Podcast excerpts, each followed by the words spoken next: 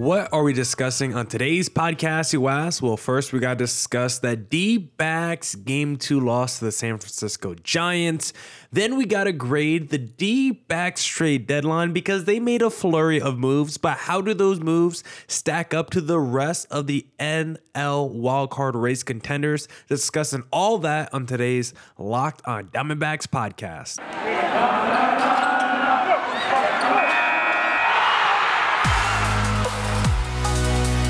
Locked On Diamondbacks, your daily Arizona Diamondbacks podcast, part of the Locked On Podcast Network, your team every day.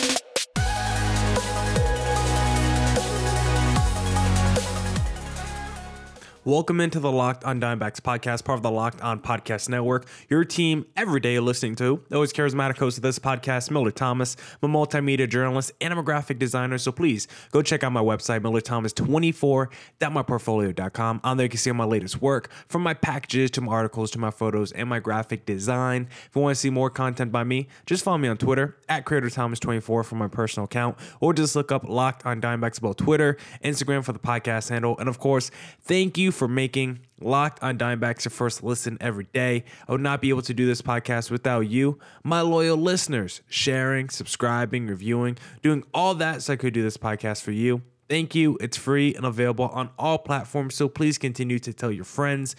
One of those platforms is YouTube. So please hit subscribe on the Locked on Diamondbacks YouTube channel. And before we start today's podcast, this episode is brought to you by eBay Motors. This episode of Locked on Diamondbacks brought to you by eBay Motors. A championship team is about each player being a perfect fit. Same with your vehicle. So for parts that fit, head to eBay Motors and look for the green check. Stay in the game with eBay Guaranteed Fit. ebaymotors.com. Let's ride. eBay Guaranteed Fit only available to US customers. Eligible items only. Exclusions apply.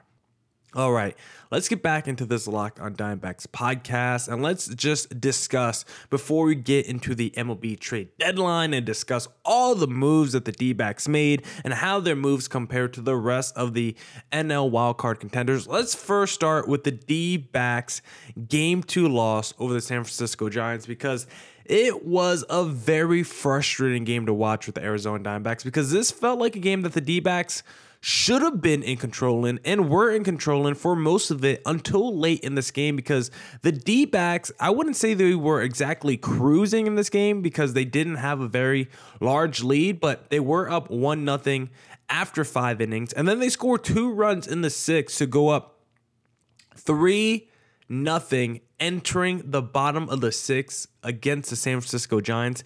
And what did Zach Gallen do? Did our ace, the guy that people still believe should be the Cy Young frontrunner for this season. What did our ace do in that situation after back to back innings where his team put runs on the board? What did Zach Gallen do? Well, he didn't go out there and have a shutdown inning, and that's been my issue with Zach Gallen all season. Feels like as we get later in these games and when the D back score, it feels like Zach Gallen, for some reason, reverts to a guy that is not his usual self. I feel like whenever the D backs score in like the fifth or sixth inning and then Zach Gallen goes out there the next inning, feels like he matches the runs that the D back just put on the board. And it's very frustrating to watch because this is someone that we've seen have scoreless streaks for over a month. And we know he is one of the best pitchers in baseball. But over his last, what, month, uh, over his last two months, he's been solid. He's had a lot of outings like the one he had against the Giants where he looks dominant the first four or five innings, but then that sixth, seventh inning, maybe things go a little awry, or maybe he just has one bad inning in his outing, but he still eats a lot of the innings. He still throws a lot of pitches. He'll still go six or seven innings deep in the ball game, but it's not exactly peak Zach Gallen dominance in those innings. It's been so weird to watch. And hopefully, with a Merrill Kelly back, that could put a little bit less pressure on a Zach Gallen. But I do not know why he is struggling so much um recently. Just especially the home runs. Like that's been the biggest issue for Zach Gallen when you look at the recent trends with him because Zach Gallen is someone those first dozen starts of the season, like was giving up no home runs, command absolutely perfect. Uh, rarely walk guys, but now you look at Zach Gallen recently, gives up a little bit more hot, uh, gives up a little bit more hard contact than you would want. Gave up a home run tonight as well, which is just not what you would expect from Zach Gallen after being so good in that department of not allowing home runs. All of a sudden, he's in this funk over the last two months of giving up a ton. And it's led to this reason why his ERA once again climbs 3 4 1. Nothing crazy, but this is a guy where if he's just 90% of the guy he was last season, I think he's running away with the Cy Young award race. But he's not doing that right now. There's still enough time in the season for Zach Gallen to really pull away in the Cy Young Award race because we know he can't have a scoreless streak, but he's going to have to put one together if he does want to win the award. The Corbin Carroll Rookie of the Year, Zach Gallen Cy Young parlay is not looking too good right now, D fans. And some other notes from this game love the bombs by the D offense. They had three home runs, only only issue is they were all solo dolo shots, so there was no one on base, and that was an issue because the D backs, outside of those home runs, did not have anyone in scoring position tonight. So you have three home runs, but they all lead to three solo shots. If you just have one guy draw a walk, one guy get a single, when there's at least a home run being hit, you probably win this game. But realistically, you need someone to get to second base. The D backs, my next point is the D backs try to create havoc on the bases. They try to create chaos. They try to get some runners in motion, try to steal some bases. But my next criticism and note from this game is stop running, stop trying to steal if your name is not Corbin Carroll or Jake McCarthy, at least against the San Francisco Giants team. Because listen, their catchers are elite at throwing out guys. We saw it with Perdomo. We saw it with who? Jace Peterson. Like their catcher, I think it was Patrick O'Bailey. Uh, I think I got that right. Like my man wasn't even getting to his. He, he wasn't even getting to his feet. He wasn't popping up. My man was just going from dirt from knees to second base dart with the ball and it was absolutely insane to watch because this man was literally just crouching on his knees throwing missiles down to second base. Pinpoint accuracy too um, might I add. So that dude was just kind of electric for the Giants throwing out dudes. I mean the next point I had in this game is don't get thrown out on the base paths to end the game because their catcher threw it down to first, picked off Geraldo Perdomo to end the game. And it's like that dude was probably the MVP in this game, the catcher, because even though, I mean, what did he do offensively? Let me look it up. I got the box score uh, here. I didn't write it down for the catcher. Um, I mean, their first catcher is one for two where a run scored. Their second catcher, 0 for 1. Like both of their catchers were just mowing down these D backs runners on the base pass. And the D backs, have to be smarter on the base pass. I like them getting chaotic. I like them being aggressive on the base pass, but you do have to be smart. You cannot end a game getting picked off on the major league level if you're a Geraldo Perdomo. So D backs need to do a better job there. D backs lose game to the San Francisco Giants.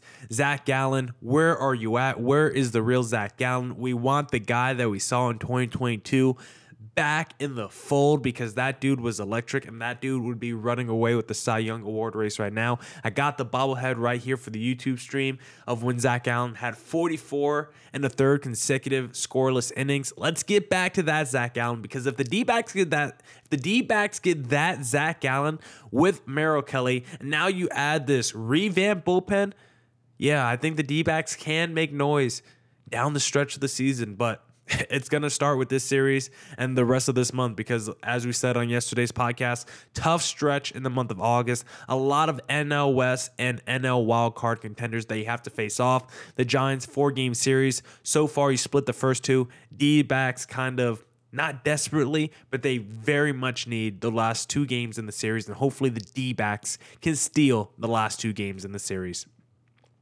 Now I want to talk to you guys about the D-backs di- about the D-backs deadline and grade some of their deadline acquisitions. But first, we need to talk about Ooh, I think I was looking at the wrong day for my ad reads, but that's okay because it's still the same ad that we have to read anyway. Because we are going to talk about Sleeper, y'all, because I absolutely love this app. Because if you want to win a hundred times your money on daily fantasy baseball, Sleeper is the best app to do it because you could pick a player and then pick a stat, a prop for him to do. You could pick multiple players. Like I picked Corbin Carroll and Shohei Ohtani to hit a home run.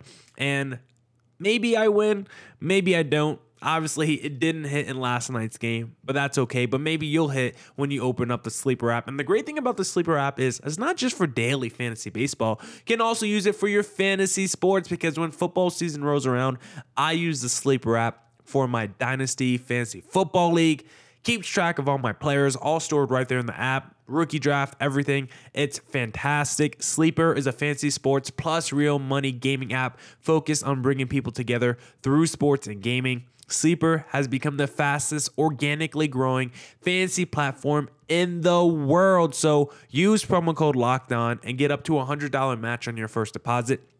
Terms and conditions apply. See Sleeper's terms of use for details. Currently operational in over 30 states. Check out Sleeper today.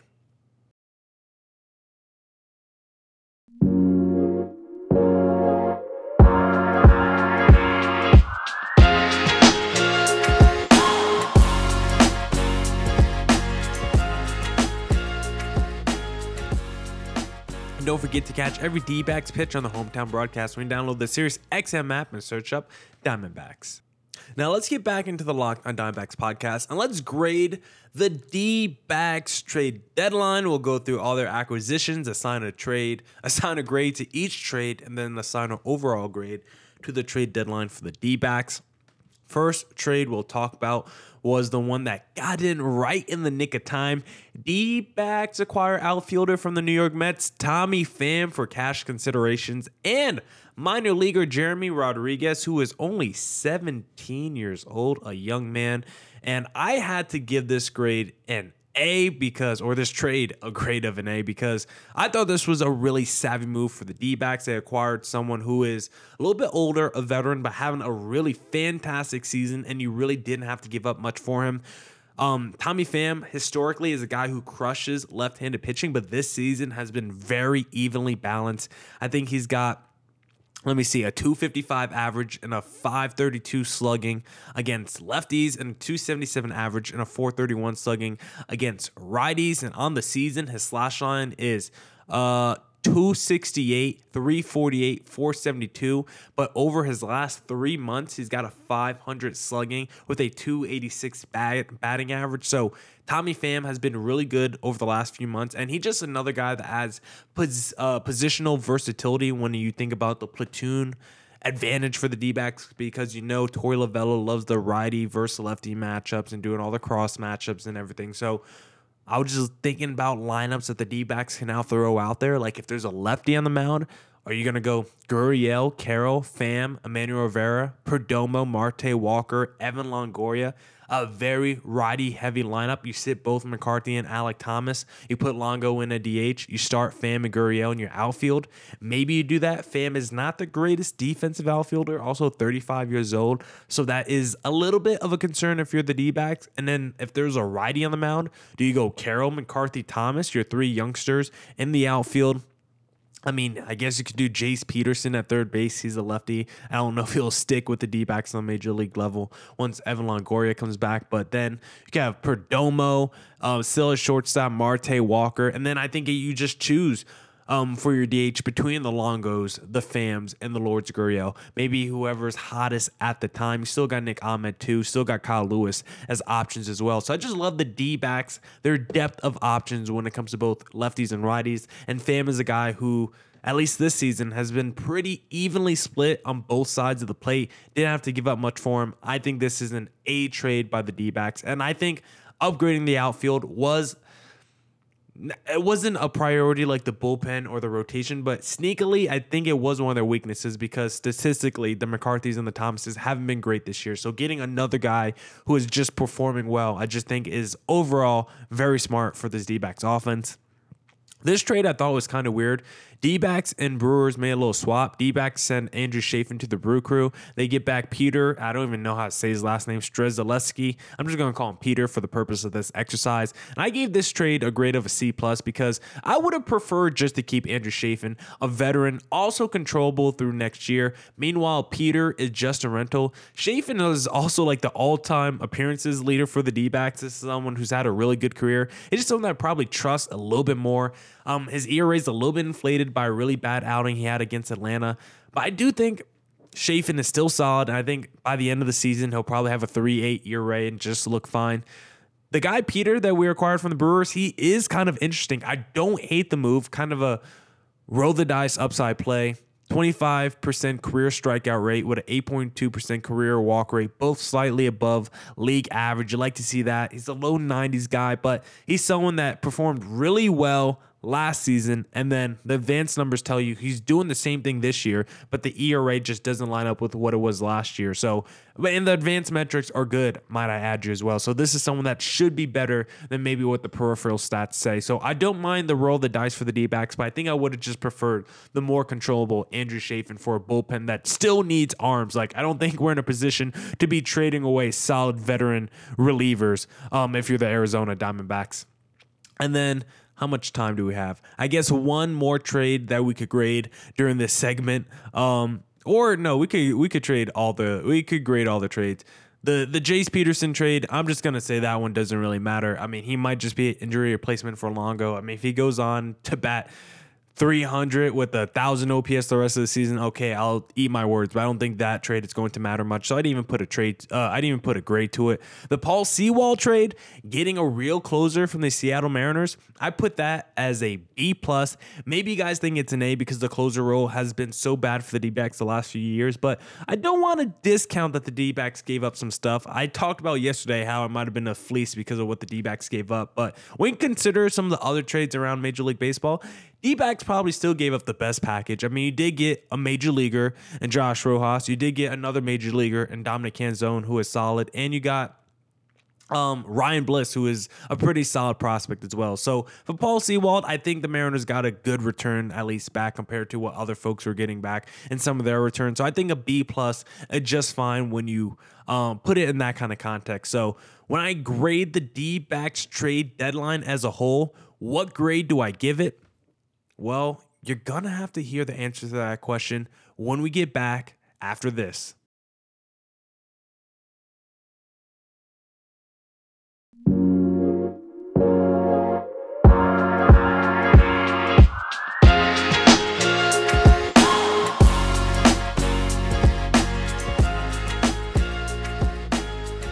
Okay, so what grade do I give the D backs this trade deadline? Overall, I think I'm going to give Mike in this front office a B plus. They still didn't get me a starting pitcher, which I think would have taken this grade to an A because I still think that rotation depth is super thin. And with the guys like Zach Davies and then Tommy Henry's going on the IL, even the Drew, uh, even the Drey Jamesons um, being out for the foreseeable future you could look to the minor leagues for the D backs, and like even the minor leagues are starting to get a little bit thin with the starting pitching depth. Slade Cecconi slotted to start, I think, the next game against the San Francisco Giants, who's going to be making his debut. So we might be seeing some rookies here soon for the D backs making their debut as we enter the final stretch of the season. So I would have given the D trade deadline an A if they were able to get like the Michael Lorenzen or the Erod type, but not able to do it. But still, I give them a B plus because you solved that closer issue with Paul Sewald hopefully, I mean, we've seen the D backs you know, cl- uh, you solved the the problem before with the Mark Melancon's of the world